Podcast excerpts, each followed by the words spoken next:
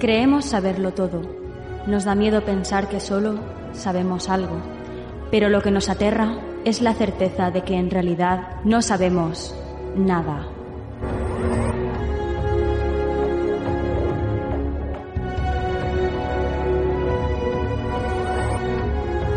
Sígueme por los canales que atraviesan la oscuridad. Remaremos sin descanso. Iluminaremos juntos los caminos de la noche, abriéndonos paso por el canal del misterio.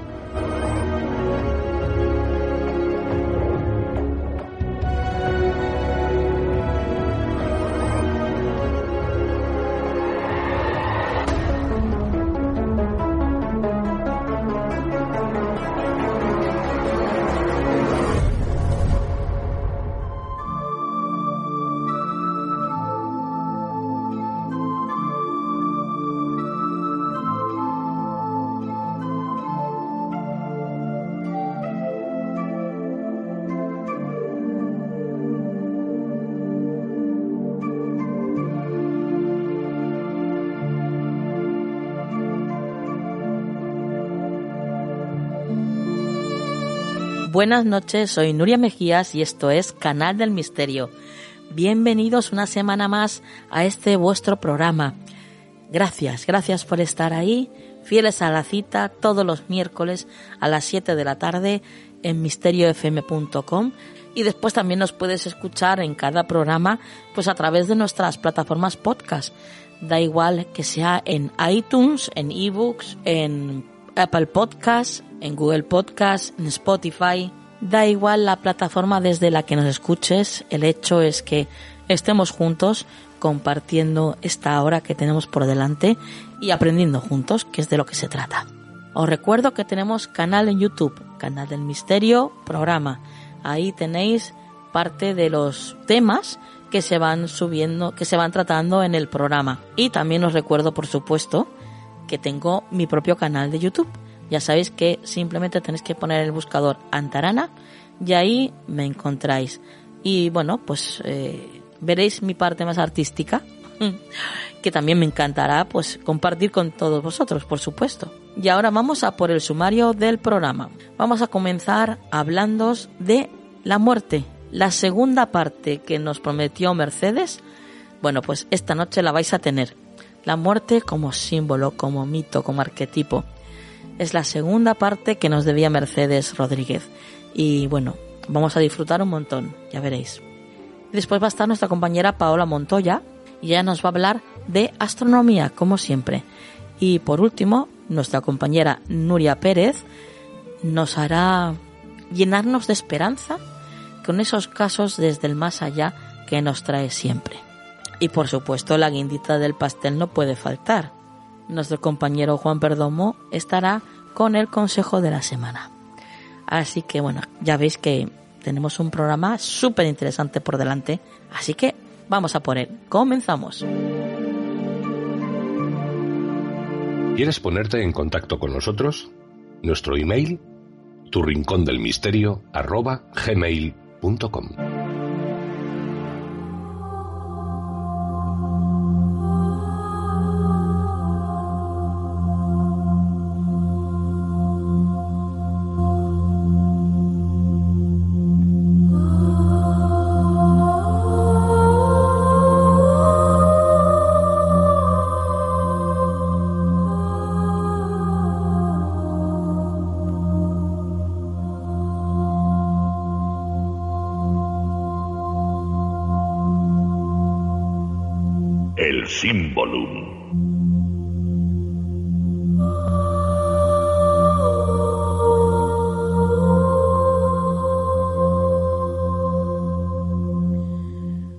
Bueno, pues después de escuchar esta sintonía ya sabéis todos que estamos aquí en el Symbolum y por supuesto acompañados de Mercedes Rodríguez. Buenas noches Mercedes. Buenas noches Nuria. Bueno, bueno, bueno, qué mujer de palabra que eres. Y esto lo digo porque en la anterior intervención que tuviste aquí en Canal de Misterio nos hablaste de la muerte, pero nos dijiste que, bueno, pues que se te quedaban un montón de cosas en el tintero. Y evidentemente lo entendí perfectamente y tú misma te comprometiste en hacer una segunda parte de, de este tema de la muerte. Y aquí estás. Efectivamente, promesa obliga a Nuria. Y, y además de que lo prometí, es que el tema eh, es muy interesante y según te vas eh, metiendo en él, eh, pues más aún, ¿no? Y, bueno, pues la verdad es que merecía mucho la pena eh, seguir indagando en, en, este simbolismo tan importante para, para el ser humano.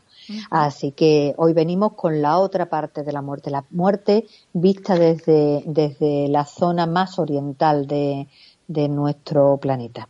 Mm, qué interesante. Desde luego esto promete muchísimo. Mercedes, cuando quieras. Pues vamos allá. Mira, eh, como bien has dicho, el programa pasado nos centramos en la muerte en la visión más occidental, salvo algunas pinceladas de las grandes civilizaciones de la antigüedad que eh, como, madre nuestra, ¿no? Eh, porque procedemos de, de, esas, eh, de esas tradiciones, pues no, no había más remedio. Pero hoy quiero tirar para, para el este de menor a mayor, ¿no? Eh, de, de, más cercano a más lejano y, y dar otras otras muchas eh, conceptos y simbolismos eh, que tienen que ver con, con la muerte, mucha con, con, mucha que vamos a ver un simbolismo mucho más extraño para nosotros, sí. aunque bien es cierto que el yoga y la meditación nos han ido acercando a algunos de estos conceptos eh, de un tiempo a esta parte. Pero aún así sí que hay muchas cosas que, que no que se nos quedan se nos quedan lejos. Empezamos eh, Mercedes por el Islam. Efectivamente, empezamos por el Islam quizás por, por ser un Oriente más cercano uh -huh. eh, y, que, y que no deja de ser como una especie de puente entre, entre nosotros mismos y, y la parte más oriental. En el Islam también existe un juicio, en eso es parecido a, las tradiciones más occidentales, como el judaísmo, como el cristianismo, existe un juicio donde el alma, tras abandonar el cuerpo, es posicionada entre la tumba donde yace y el cuerpo que una vez habitó, para ser cuestionada por los ángeles Munkar y Nakir. Luego, el difunto, tras haber respondido a las preguntas eh, que tienen que ver con la fe ¿no? Eh, y, con, y, con, las cosas que el difunto ha hecho, eh, si ha cumplido lo, los mandatos, los seis mandatos de, del Corán, del Islam, eh, tras haber sobre, pasado esa, ese cuestionario, eh, es juzgado por Alá. Y si es hallado digno, es trasladado al Yanna. El Yanna es literalmente significa jardín. Ajá. Y está compuesto de siete niveles, eh, donde los mártires irían a, al último nivel, ¿no? Al nivel más, más excelso, más, más, eh, más alto. Pero la, la vida tras la muerte en el Islam es una vida muy material muy no, no, es nada etérea, es Ajá. una vida que tiene que ver con placeres mundanos, que tiene que ver eh, con relaciones sexuales, tiene que ver con todo con todo lo que podíamos eh, eh, considerar placer también dentro de este mundo. Es una vida muy muy material y no hay imágenes que, que simbolicen eh, tanto en el judaísmo como, como en el como en el islam en las imágenes sabes que, que no, no son consideradas no están prohibidas y por lo tanto no hay imágenes que, que representen simbólicamente eh, toda, todo este proceso sino que son conceptos todos sí. de ahí eh, nos vamos un poquito más al norte quizás porque también hay una cierta similitud, eh, y nos vamos al simbolismo nórdico. En el, eh, para los nórdicos, eh, la vida tras la muerte, sobre todo, tiene sentido cuando has sido, cuando eres mártir o cuando has muerto como guerrero. Y el premio, el, el, lugar al que van esos guerreros, es el Bajala. El Valhalla es eh, mm, eh, exactamente significa salón de los caídos. Fíjate tú qué curioso que tiene mucha similitud con el, con el Islam, pero donde el, el, Islam es un jardín, quizás porque los países islámicos son más cálidos y a lo mejor claro. su ideal está más en el exterior. Sí. Claro, en los países nórdicos dirían ahí fuera porque pasa mucho frío y, y el, el, lugar ideal pues es un salón, un salón muy preparado, que en este caso sería pertenecería a la ciudad de Asgard, que es la ciudad gobernada por Odín. La mitad de los muertos en combate serían elegidos por Odín y viajarían al Valhalla. Y la otra mitad serían, eh, em, eh, formarían parte, podríamos decir, del cortejo, irían con la diosa Freija. Ese, ese es el simbolismo más importante para ellos porque no, no contemplan, es un pueblo eh, guerrero o de tradición guerrera y no contemplan una vida tras la muerte que no implique esa, esa relación con, eh, con, la guerra, ¿no? Eh, en el Bajada, ¿qué es lo que hacen los difuntos? Pues los difuntos se reunirían con otros muertos en combate, con héroes y con dioses germánicos legendarios y lucharían para prepararse para ayudar a Odín en el Ragnarok que ahí también tienen una estaría muy relacionado eh, con, los conceptos islámicos. Fíjate que el Islam estaría aquí entre el judaísmo y el, y, el simbolismo nórdico porque también en el, en el Islam eh, sabes que existe una previsión de, de guerra la yihad, ¿no? Eh, de guerra final, ¿no? Así que eh, ahí tienen tienen mucha similitud eso, esos dos eh, esas dos tradiciones simbólicas. Se me olvidaba decirte, Nuria, que a diferencia de, del Islam, en, la simbología nórdica sí que hay una diferencia importante y es que mientras que en el Islam las mujeres no están llamadas a, a ese premio tras la muerte, en la, en la mitología nórdica sí. En la mitología nórdica nos encontramos ah, eh, una gran cantidad de guerreras y las guerreras, igual que los guerreros, estarían eh, llamadas a ese, a ese banquete en, la, en los salones de Odín. Sí. Nos vamos un poquito más al, al, este y nos encontramos con, en este caso, muy antigua también, pero es una filosofía espiritual eh, que, que tiene mucha influencia por, por los países eh, que ya van lindando con, con el, el, este más o con el, el extremo oriente, que es el taoísmo. El taoísmo está muy en boga ahora mismo y un día tenemos que centrarnos en él porque realmente es muy, muy interesante por, por la gran similitud, a pesar de su antigüedad, por la similitud que tiene con sobre todo las últimas corrientes científicas en cuanto a, física de partículas y, y, todo eso. Y mm, es muy, muy interesante. Mm, de hecho, eh, haciendo un inciso, el oyente que, que, le apetezca indagar más sobre el tema y que se atreva con algún texto un poquito, mm, con un poquito más de complejidad técnica, le recomiendo un libro que es el Tao de la Física, escrito por Frijol Capra, doctor en Física y Filosofía por la Universidad de Viena. Y, ya veréis, ya veréis qué qué conexión entre la simbología espiritual taoísta y, la, y la física, la última física de partículas. Ah, qué bien, qué bien. Eh, sí, eh, eh, dejando ese inciso ah, detrás, y centrándonos en el Tao, Tao significa camino. Y para los taoístas no hay nada parecido a un juicio. Aquí ya eh, dejamos esa parte más occidental y dejamos el juicio después de la muerte aunque aparecerá de alguna manera en algún momento, pero, pero ya empieza a haber otro criterio distinto mm, de concebir la muerte. Eh, para, para los taoístas, la muerte es un proceso de transformación, de volver de nuevo a la esencia de, la que se procede y por lo tanto no existen ni comportamientos temerarios, ni prisa, ni ansiedad, solo un fluir de, eh, del que la muerte es un paso más, nada más. Nos vamos eh, mm, eh, centrándonos en uno de los países, podríamos decir, más espirituales, donde hay un, simbolismo de la muerte más, especial. en este caso sería el Tíbet, eh, que está entre la frontera india y la frontera china. Y ahí el bardo Todol, que significa en castellano exactamente la liberación, por audición durante el estado intermedio. Fíjate, es muy, muy reveladora de lo, de lo que significa ese simbolismo y ese proceso de la muerte eh, dentro, dentro del budismo tántrico, que es el que, el que existe en este, en este estado, ¿no? Que es el Tíbet.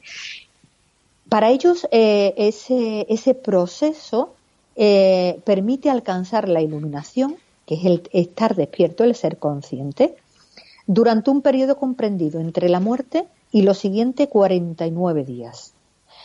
Después ya sobrevendría otro renacimiento y otro ciclo de reencarnaciones.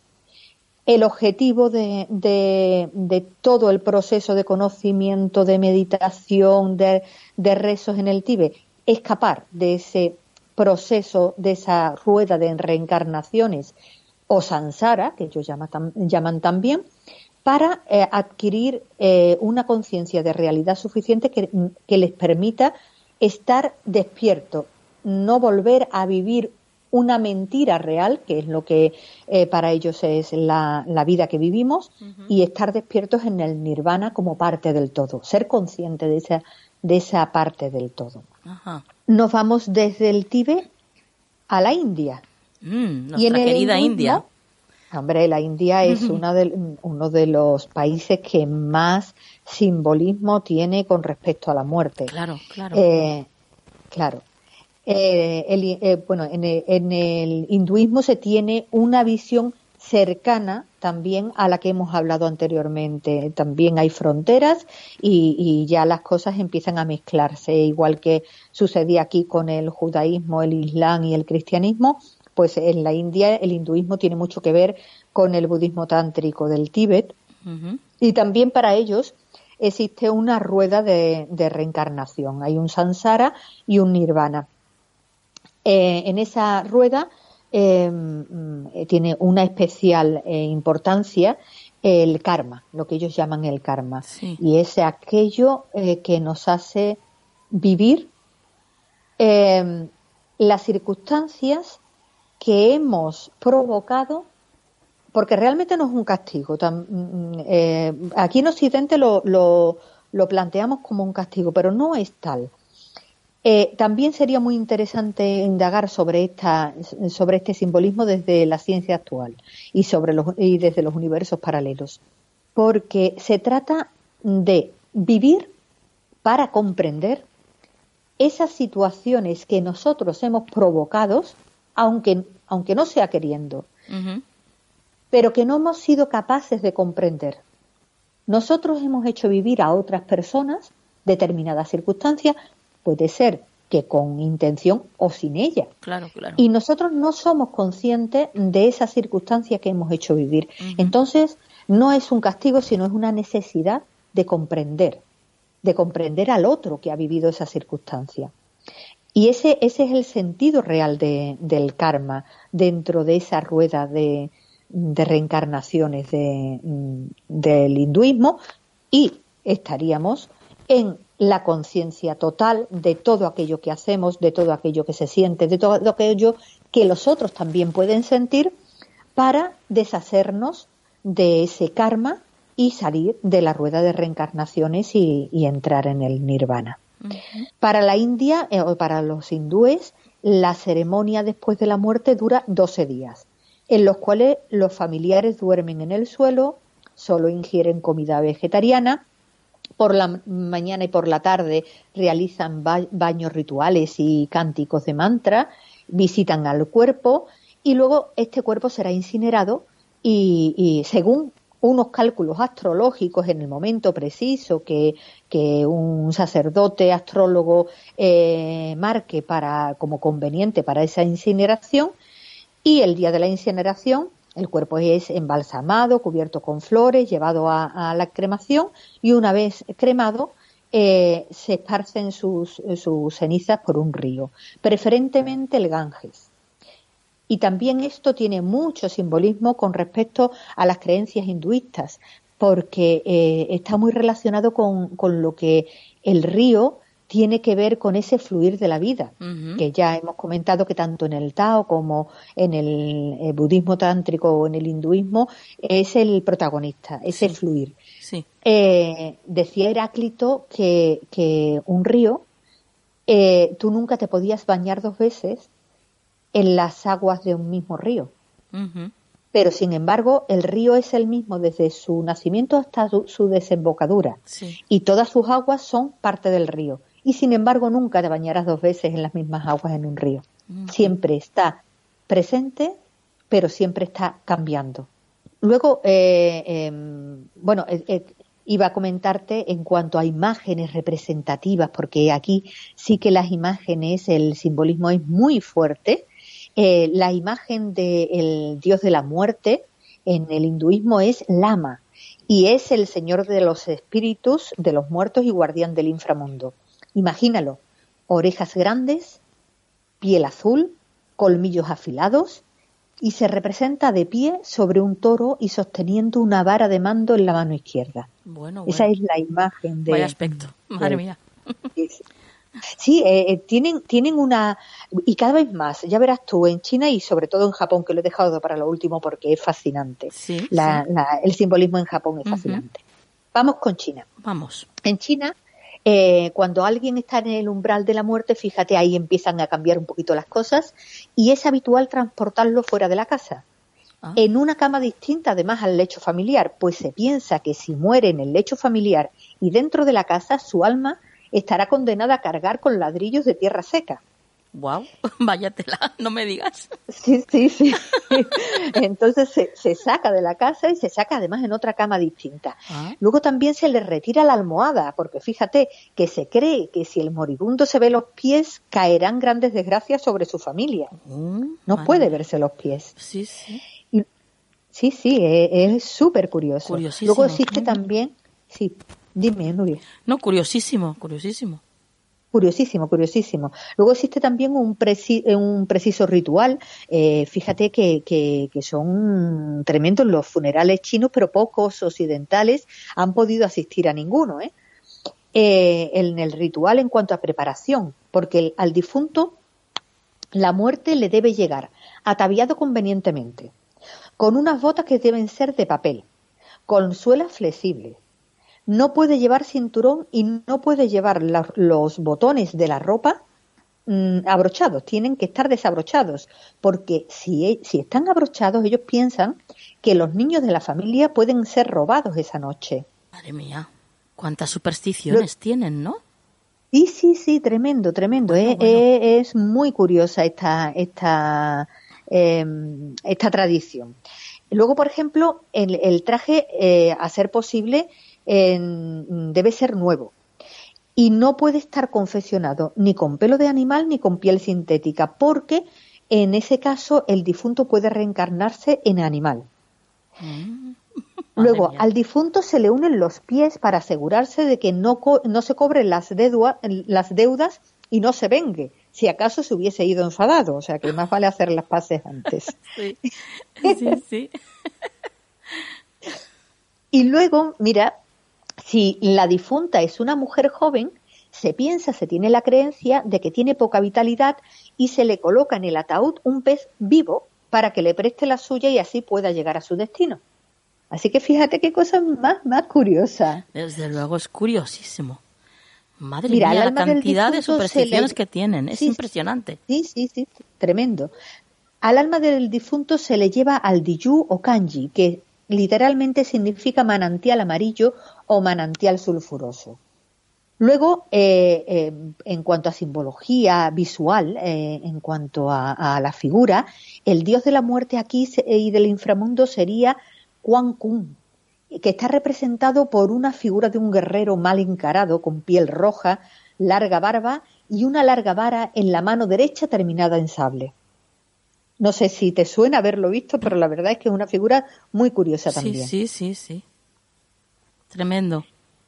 Y bueno, y terminamos con la, la, el- la simbología de Japón, que también es muy interesante. A mí me ha resultado fascinante esta, la verdad. Mira, en la mitología eh, japonesa eh, mm, está muy relacionada con el sintoísmo. Y según cuentan, en el origen de los tiempos, los primeros dioses japoneses crearon a dos seres divinos y los colocaron en un jardín. Ahí muy parecido también, ¿verdad?, a lo que cuenta la Biblia, eh, la Biblia eh, en Génesis, sí. Judeo-cristiana, sí. Bueno, pues uno de ellos era un hombre y se llamaba Izanagi, que, está representa, que representa a, la cultura, a la cultura dentro de, la humanidad y a la energía yang, y que tendría el poder de cambiar el destino. El otro era una mujer, se llamaba Izanami, y representa a la naturaleza, la energía yin, y tiene el poder de determinar el destino creando bucles. Y son los dos poderes contrapuestos y a la vez eh, em, eh, no, no, me sale ahora mismo la palabra contrapuestos y al tiempo eh, complementarios. Complementarios, sí. Efectivamente. Bueno, pues según la narrativa de sus mitos, ella muere y él emprende un viaje hacia el reino de los muertos. Izanagi encuentra a su esposa, pero ella le dice que no puede regresar con él porque ya ha comido del alimento del inframundo. Entonces Izanagi no cede y, bueno, pues insiste, ¿no? Que quiere que se vaya con él y le dice que intentará entonces Izanami le dice que intentará convencer a los dirigentes del Yomi, que es el, el, inframundo, el, reino del inframundo, para que la dejen marchar y le pide a su esposo que por favor no entre durante ese tiempo, durante el tiempo en que ella esté hablando con los dioses del inframundo. Pero la curiosidad es más fuerte. Eisanagi toma un diente del peine que sujeta los largos cabellos que, lleva recogido y lo enciende. Y en esa tenue luz viola la armonía de las tinieblas y además ve la verdadera apariencia de su esposa que se ha transformado ya en un cadáver en descomposición y cubierto de gusanos. Es tal terror el que coge que sale corriendo, perseguido por su esposa, que lo acusa de haberla humillado. Y Sanami atraviesa el cuerpo de su esposo con una lanza, dejándolo herido, pero aún así él logra escapar y cerrar las puertas detrás de él. Entonces, Izanagi sale corriendo, bueno, Izanami amenaza con matar 100 humanos cada día. Y él, eh, Izanagi, le contraataca diciendo que él le dará vida a 1.500 cada día. Y de ese modo, con esos 500 restantes entre los que mueren y los que nacen, el mundo, eh, es el modo en el que la vida empieza a extenderse, según ellos, desde el jardín de Japón hacia afuera. ¿Vale? Ese sería el jardín del paraíso inicial. Sí, sí, sí. La imagen de la, eh, sobre todo a mí me ha apasionado la imagen representativa de la muerte eh, en Japón, porque,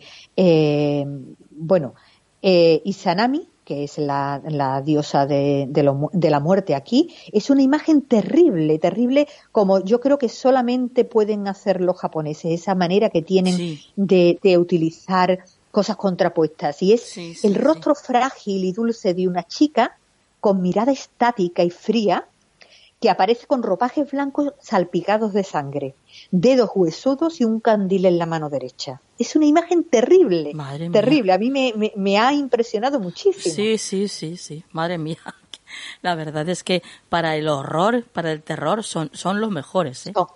sí, son los mejores. Es esa mezcla que tienen de. Yo creo que de, de unir las dos cosas que más miedo nos dan, ¿no? O sea, que es aquello que no entendemos solo a muerte unida a, la infancia, ¿no? eso, eso nos, nos trastoca mucho y ellos lo unen. Eh, la imagen, eh, bueno, la, eh, se le conoce a esta, a esta imagen como la mujer que invita y está muy relacionada con nuestra parca, ¿no? Con, con ese ángel de la muerte nuestro, pero con su propia, su propia perspectiva. Y luego hay otro, otro, mm, otros eh, personajes también relacionados con, la, con el simbolismo de la muerte en Japón, que son los shinigamis. Y también tienen un aspecto terrible porque eh, en este caso es una mezcla de mirada oscura y vacía eh, con el porte desgarbado de un zombie, pero tiene colmillos, a veces cuernos y una boca enorme. Y sobre todo una, una sonrisa burlesca que, que consigue la, la, sangre. Es muy de manga japonés.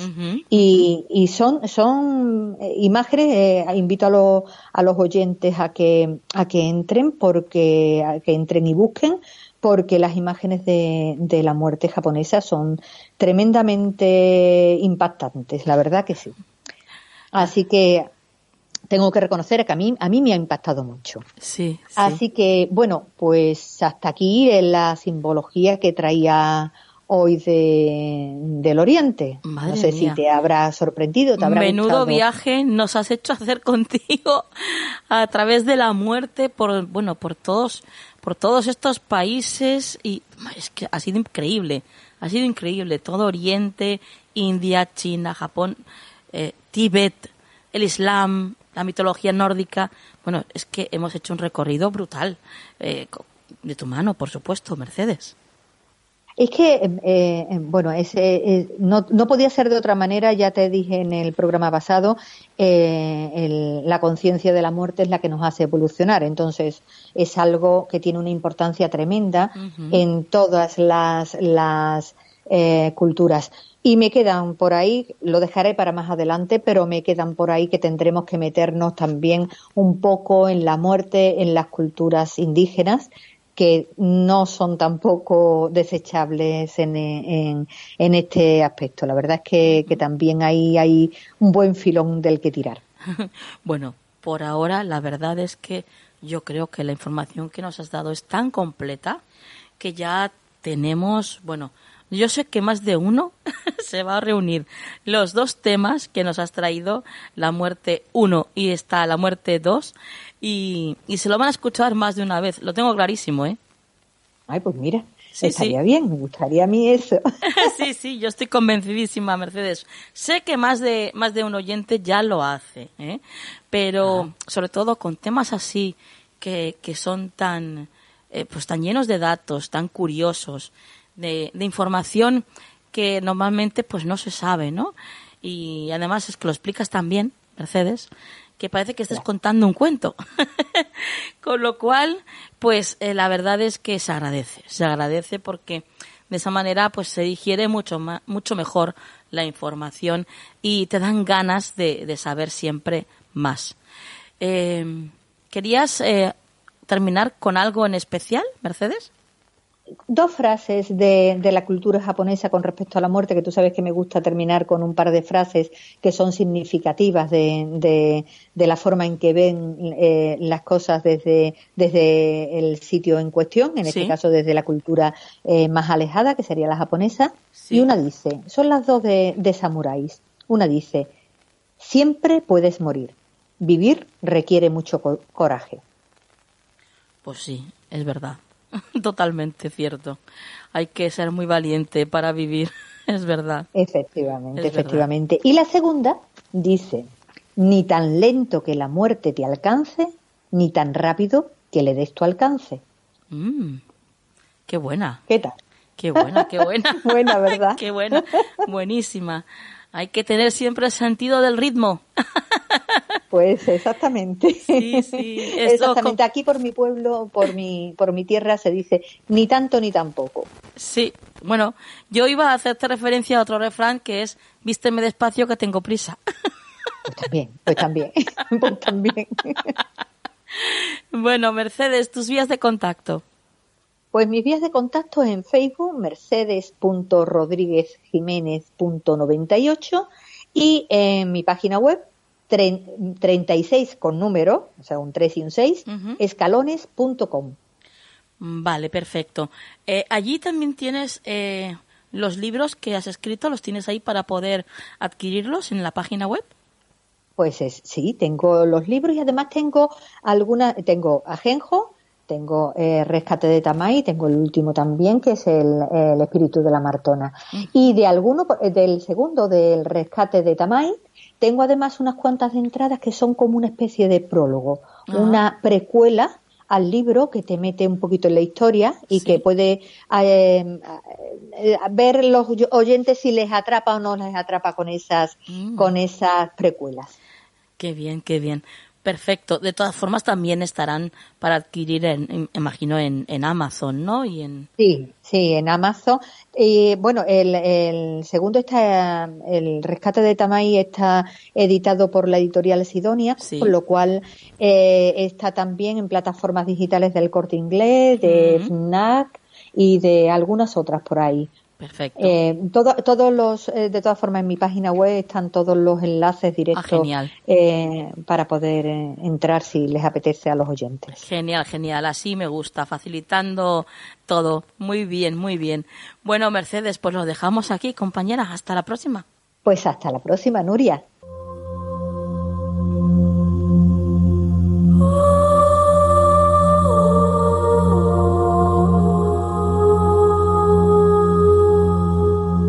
¿Quieres ponerte en contacto con nosotros? Nuestro email, tu rincón del misterio.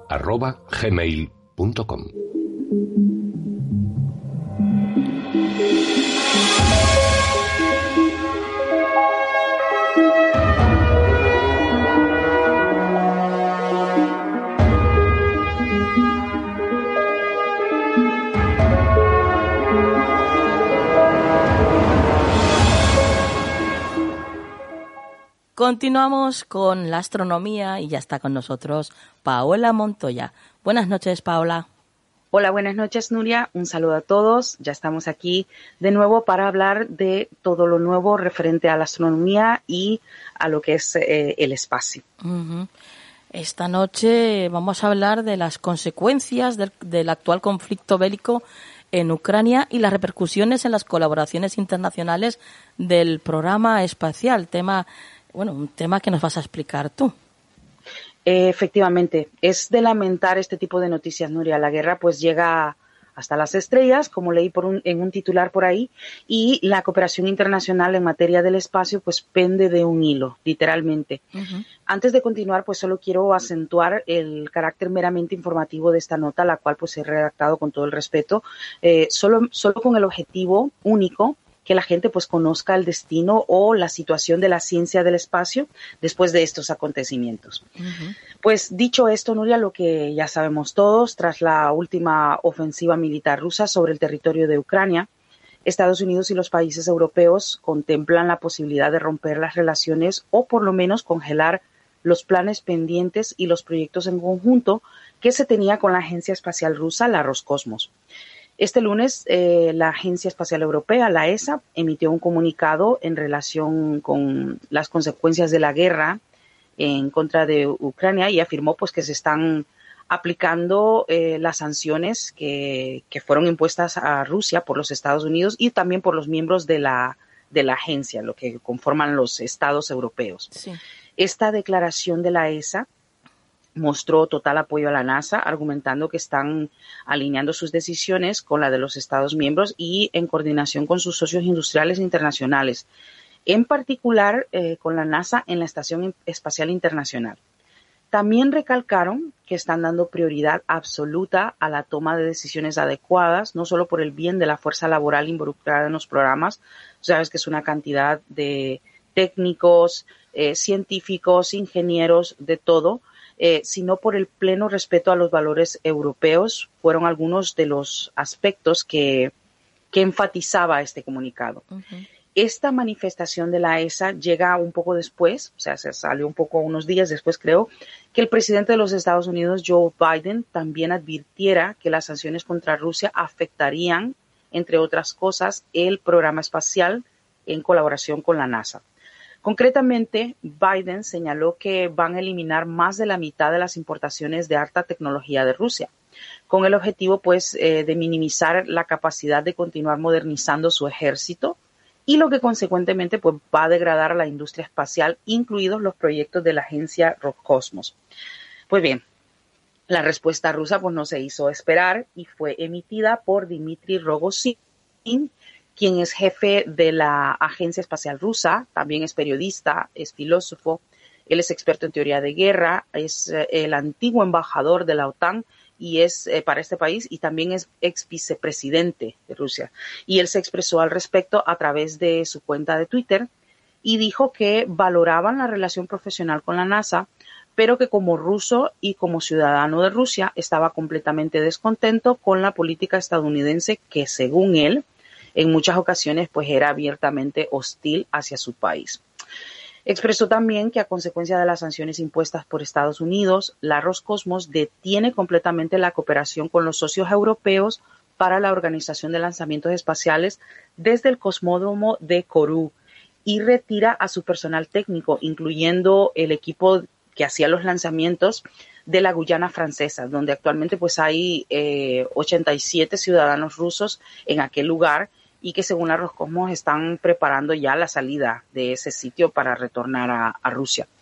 Una de las misiones más importantes en las que colabora Rusia, Nuria, es el programa ExoMars, que es una misión conjunta con la ESA, que eh, con destino a Marte, por supuesto, para la búsqueda de vida en ese planeta. Pues respecto de esta misión, la Agencia Espacial Europea señaló en un, eh, eh, que un lanzamiento en 2022, como estaba previsto, es simplemente muy poco probable. O sea que en este proyecto todas las misiones previstas están de momento suspendidas. En lo que concierne a la Estación Espacial Internacional, Nuria, recordemos que es uno de los proyectos colaborativos en los que están presentes tanto Rusia como Estados Unidos, es decir, la, por medio de la NASA, junto con otros tres participantes que son la agencia japonesa, conocida como la JAXA, eh, la Agencia Espacial Europea, por supuesto, y la Agencia Espacial Canadiense. Pues actualmente hay siete personas viviendo a bordo de la Estación Espacial Internacional y de estos siete, pues cuatro son eh, de la NASA y hay dos cosmonautas rusos. Sin embargo, tanto la NASA como la Roscosmos pues acordaron mantener de momento la tripulación en la Estación Espacial Internacional, que se, va a continuar con, el funcionamiento que ha tenido hasta el día de hoy. Eh, pero todo esto, evidentemente, la atención, tú ves, va aumentando. Entonces, es algo que no es permanente, está sujeto a cambiar en cualquier momento. Por otro lado, las agencias espaciales de China y Rusia están colaborando en misiones para la exploración lunar, como ser eh, a través del proyecto de la Chang E6 y Chang E7, eh, y la creación conjunta de una estación internacional de investigación lunar. Este proyecto lo tenía Rusia con China, pero como apunta el medio Space News, que es un medio norteamericano, por lo tanto hay que tomar en cuenta esto, Rusia no lo tendrá fácil para acceder a los suministros, según ellos. Eh, bueno, pues según este medio, ellos argumentan que aunque la Roscosmos ya obtuvo ayuda de empresas aeroespaciales chinas tras las sanciones impuestas en 2014 a raíz de la anexión rusa de Crimea, eh, ellos esperan de que, que, China pues se muestre un poco más eh, indiferente o que por lo menos no obtenga, Rusia no obtenga la colaboración que tuvo en 2014. Eh, respecto a esto, Dimitri Rogozin también aseguró que era imposible seguir colaborando con Estados Unidos en el proyecto de enviar una sonda, Venera, al planeta Venus y dijo que la participación de Estados Unidos en el proyecto es imposible debido a las sanciones. Según el jefe de la Roscosmos, Nuria, Rusia realizará la misión sola, o sea, van a hacerlo por ellos mismos o con la participación de China, para lo que ha dado instrucciones para iniciar conversaciones con Pekín sobre asistencia técnica mutua en las misiones de investigación espacial en general, pero también para esta en, específico, según pues eh, lo dijo a través de un comunicado en la agencia TAS. Además, la agencia rusa aseguró que está sufriendo ataques en su página web y este tipo de cosas. Pues la realidad es que China, Nuria, no se ha pronunciado hasta el momento si va a continuar apoyando el programa espacial ruso o si continuará suministrando o no la tecnología que, Estados Unidos pues les ha limitado eh, tras el conflicto.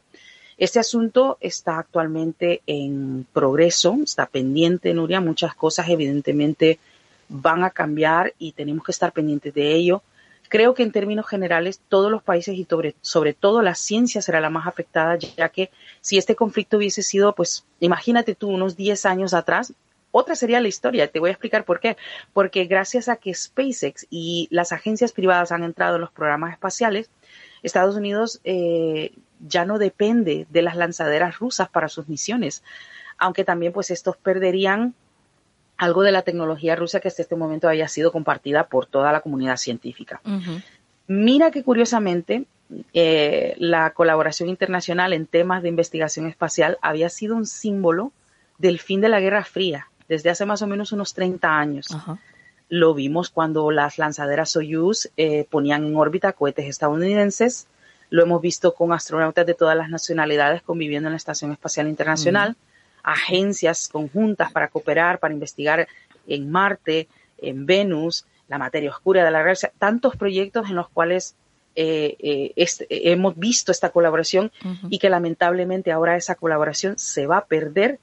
Eh, yo me atrevería a decir de que probablemente pues esto va en detrimento total de los avances científicos, de todo lo que hemos logrado hasta el momento, porque pues yo puedo achacar que este, a, que, a, que estos avances habían sido gracias a esa colaboración. Claro, claro. Todo esto en pleno siglo XXI, Noria, parece estar en riesgo por las tensiones pues, nacidas a raíz de este conflicto que deja muchas víctimas, que afecta muchos aspectos de la vida humana, como ser la investigación, la ciencia y evidentemente el programa espacial. Eh, espacial perdón. Estaremos informando, estaremos pendientes para ver los cambios, para ver cómo se va a desenvolver esto y para ver lo que espera a la ciencia espacial después de estos acontecimientos.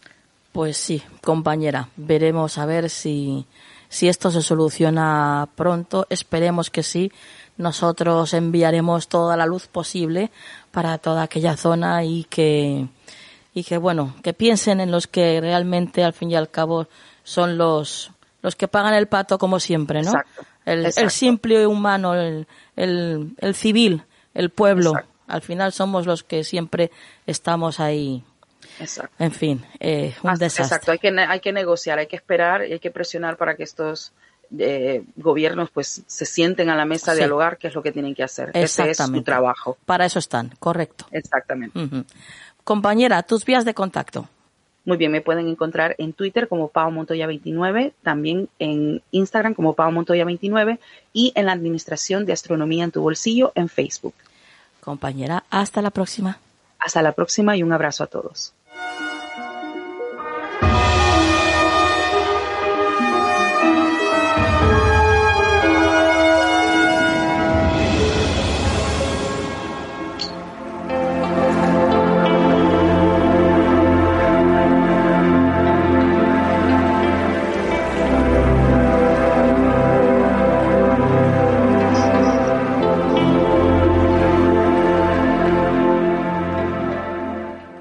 Continuamos en el programa y lo hacemos con Nuria Pérez. Buenas noches, Nuria.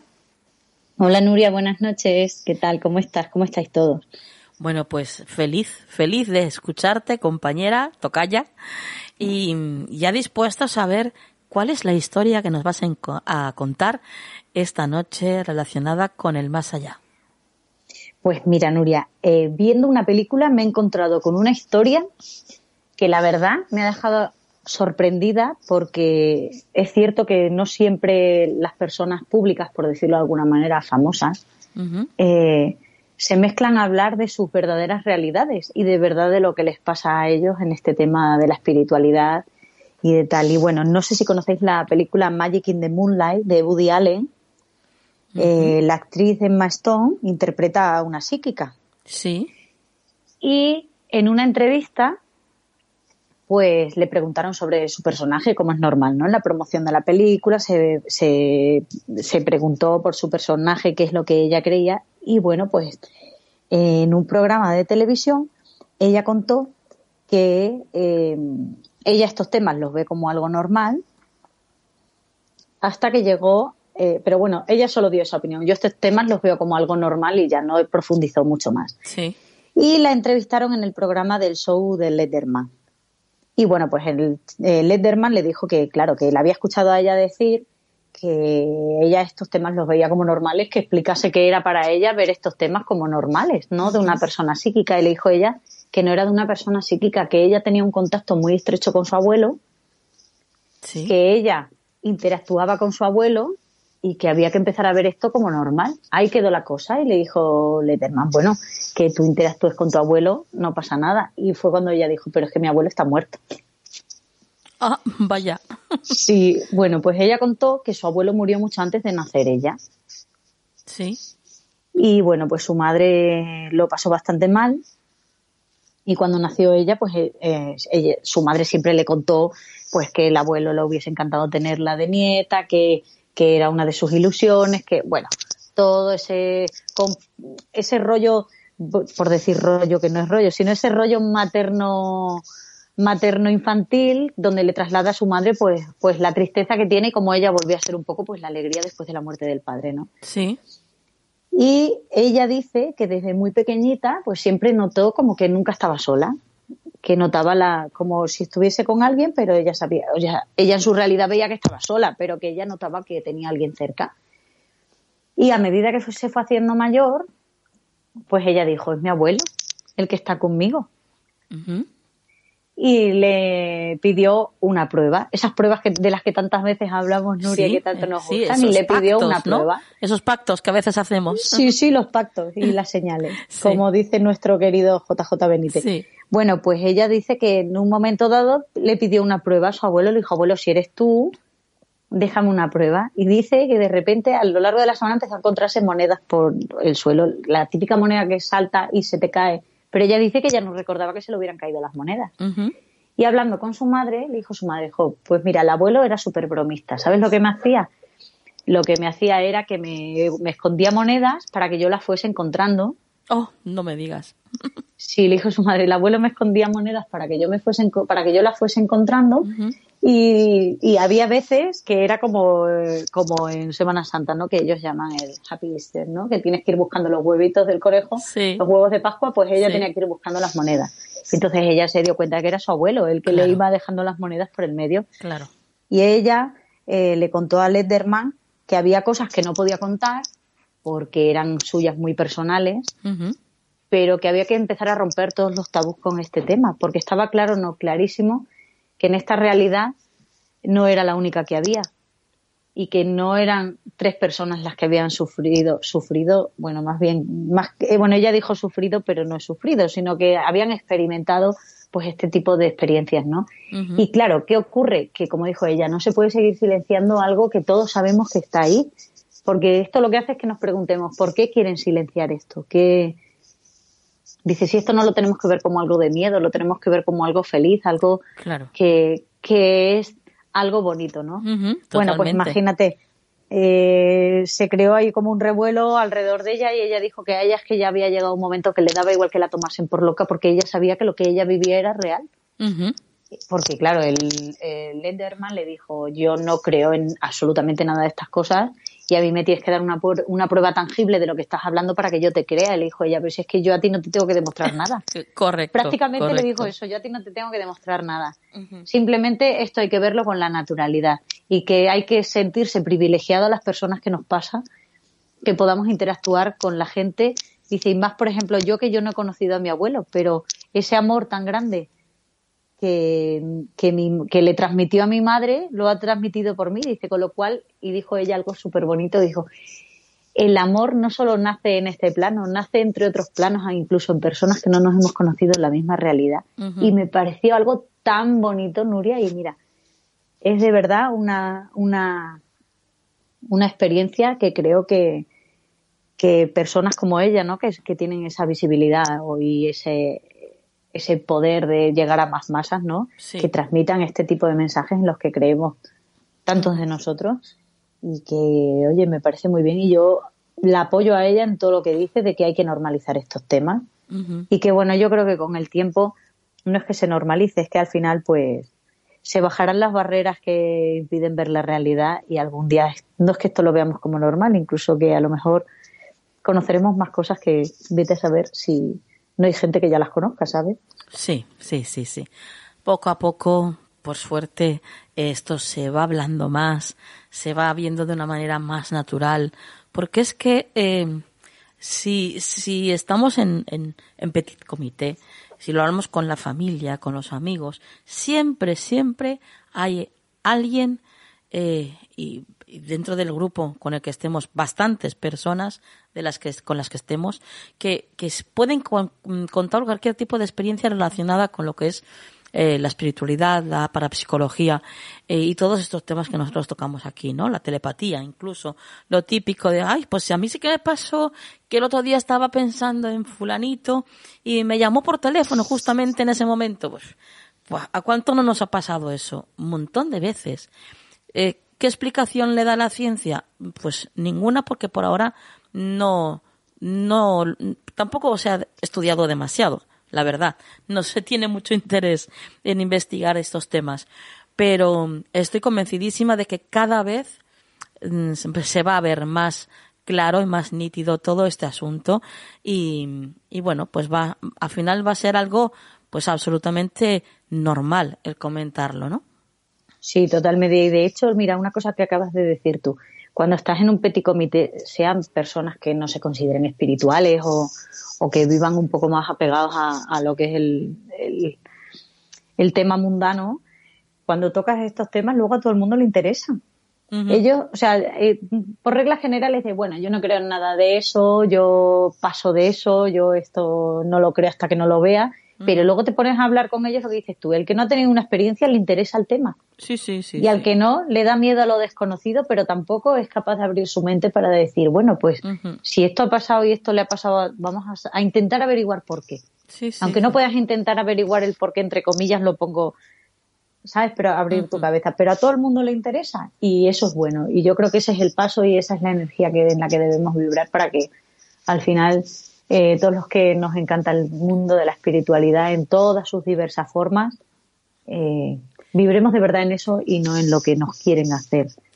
sí, creer que debemos sí. de vibrar. Vamos a abrir la, nuestros corazones a la luz, vamos a vibrar en la luz y, y además, pues es que es, es, una gran esperanza, ¿no? El tener eh, la seguridad de que la muerte no es el final. Para Exacto. nada, en absoluto, que es que simplemente es un pasito más. Así que eh, bueno, pues para todos aquellos que todavía a día de hoy pues tienen ese miedo a la muerte, no, no lo tengáis. La muerte no existe. La muerte es un paso. La muerte es vivir después, pues de otra forma, de otra forma diferente, en otro estado. Pero seguimos, seguimos existiendo. Así que yo creo que no hay nada más esperanzador que eso. Pues sí, la verdad que sí.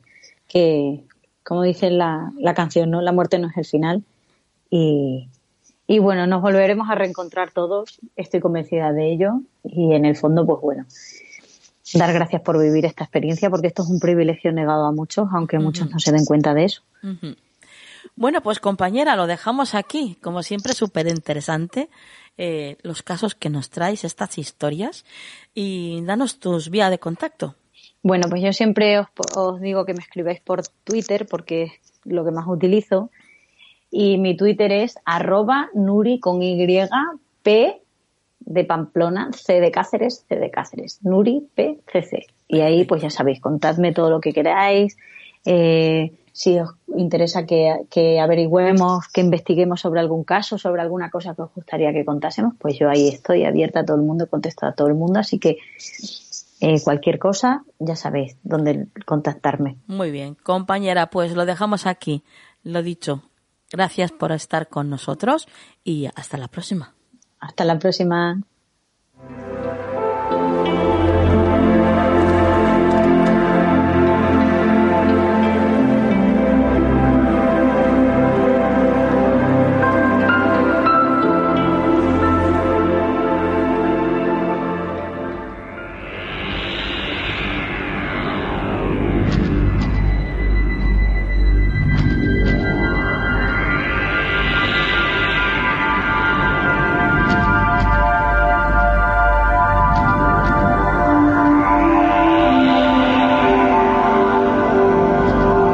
Consejo de la Semana en Canal del Misterio.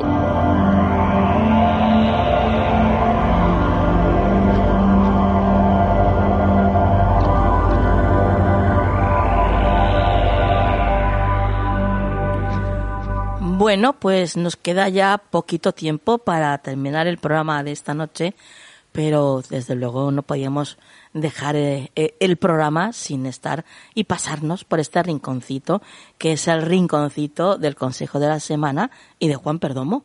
Buenas noches, Juan. Muy buenas noches, Nuria, muy bien hallado, con muchas ganas de dar ese consejo para la semana próxima. Y bueno, si me permites, me gustaría utilizar hoy el oráculo de la sabiduría, que es un oráculo muy chulo que hace tiempo que nos sacamos por aquí. Uh -huh. Y no sé por qué intuyo que, que, el mensaje que nos tiene que dar es el, el, adecuado. Pues fíjate que a mí también me da ese pálpito, ¿eh? Me parece me da... que va a haber ahí alguna sorpresilla. Perfecto. Sí, sí, sí. Bueno, pues eh, vamos a ver qué es lo que nos dice ese maravilloso oráculo de Juan Perdomo para la semana que viene.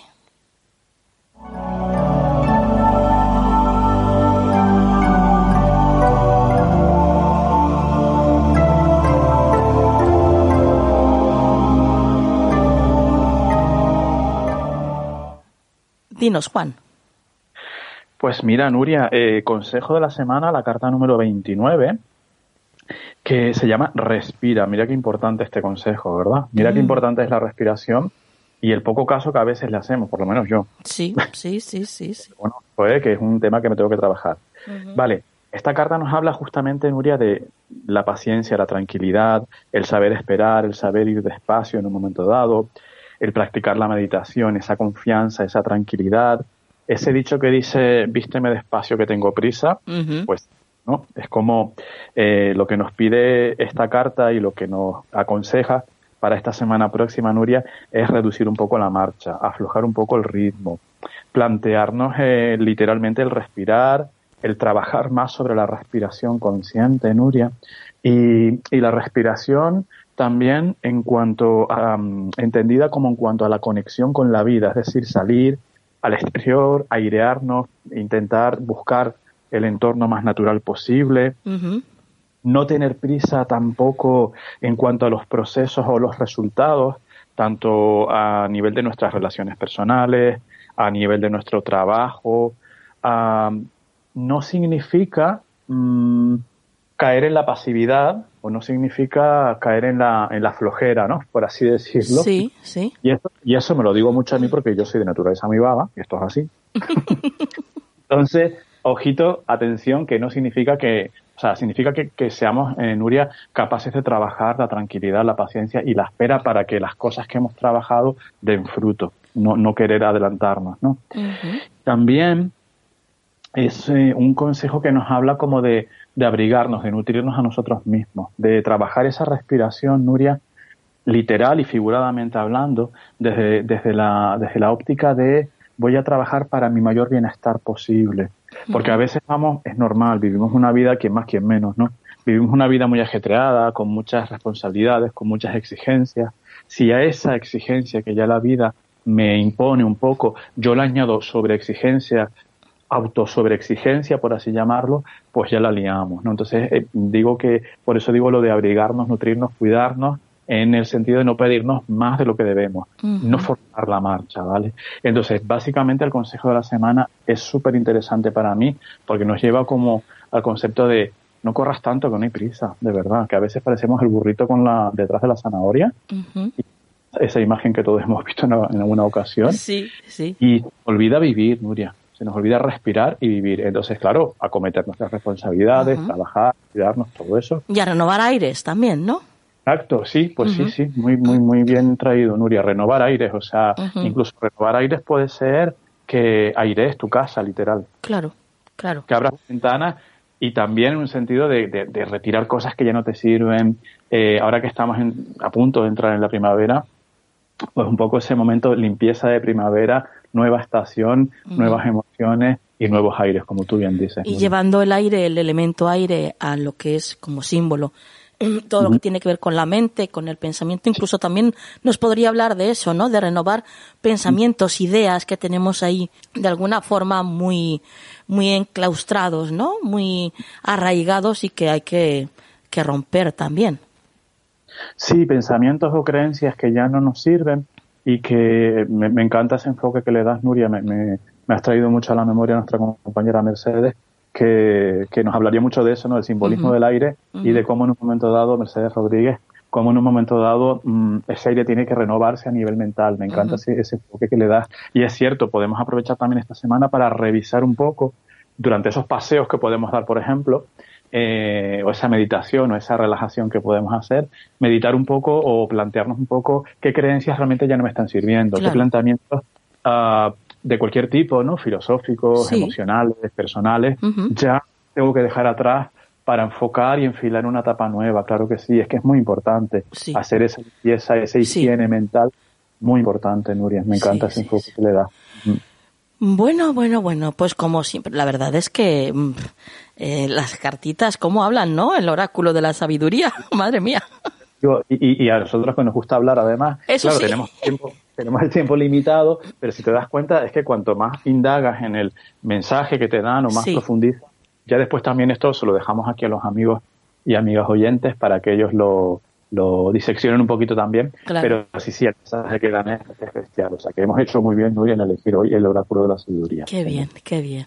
Bueno, compañero, tus vías de contacto. Claro que sí. farotarot.gmail.com eh, 691-402-203, el teléfono de aquí del Menda. y, en, Instagram, Twitter, YouTube, Juan Perdomo. Pues compañero, hasta la próxima semana. Hasta la próxima semana, Nuria, y a respirar mucho todos. ¿Quieres ponerte en contacto con nosotros? Nuestro email, tu rincón del misterio, arroba gmail.com.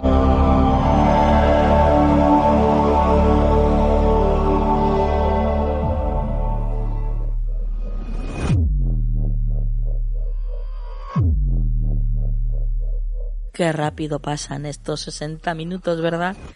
Bueno, en esta ocasión un poquito más de 60 minutos, pero de verdad es que es impresionante cómo vuela el tiempo, la relatividad del tiempo, ¿verdad? Cómo a veces pasa volando y sin embargo en otros momentos cada segundo parece que sea una hora. Es impresionante. Bueno, llegamos ya al final. Espero que lo hayas pasado bien. Espero que hayas aprendido con nosotros y que estéis esperando ya a que venga el próximo programa la semana que viene. Eso es lo que deseo y espero. Y ahora, como siempre, antes de marcharme, os dejo con la frase de la semana. Despertar no es cambiar quién eres, sino ir descartando quién no eres.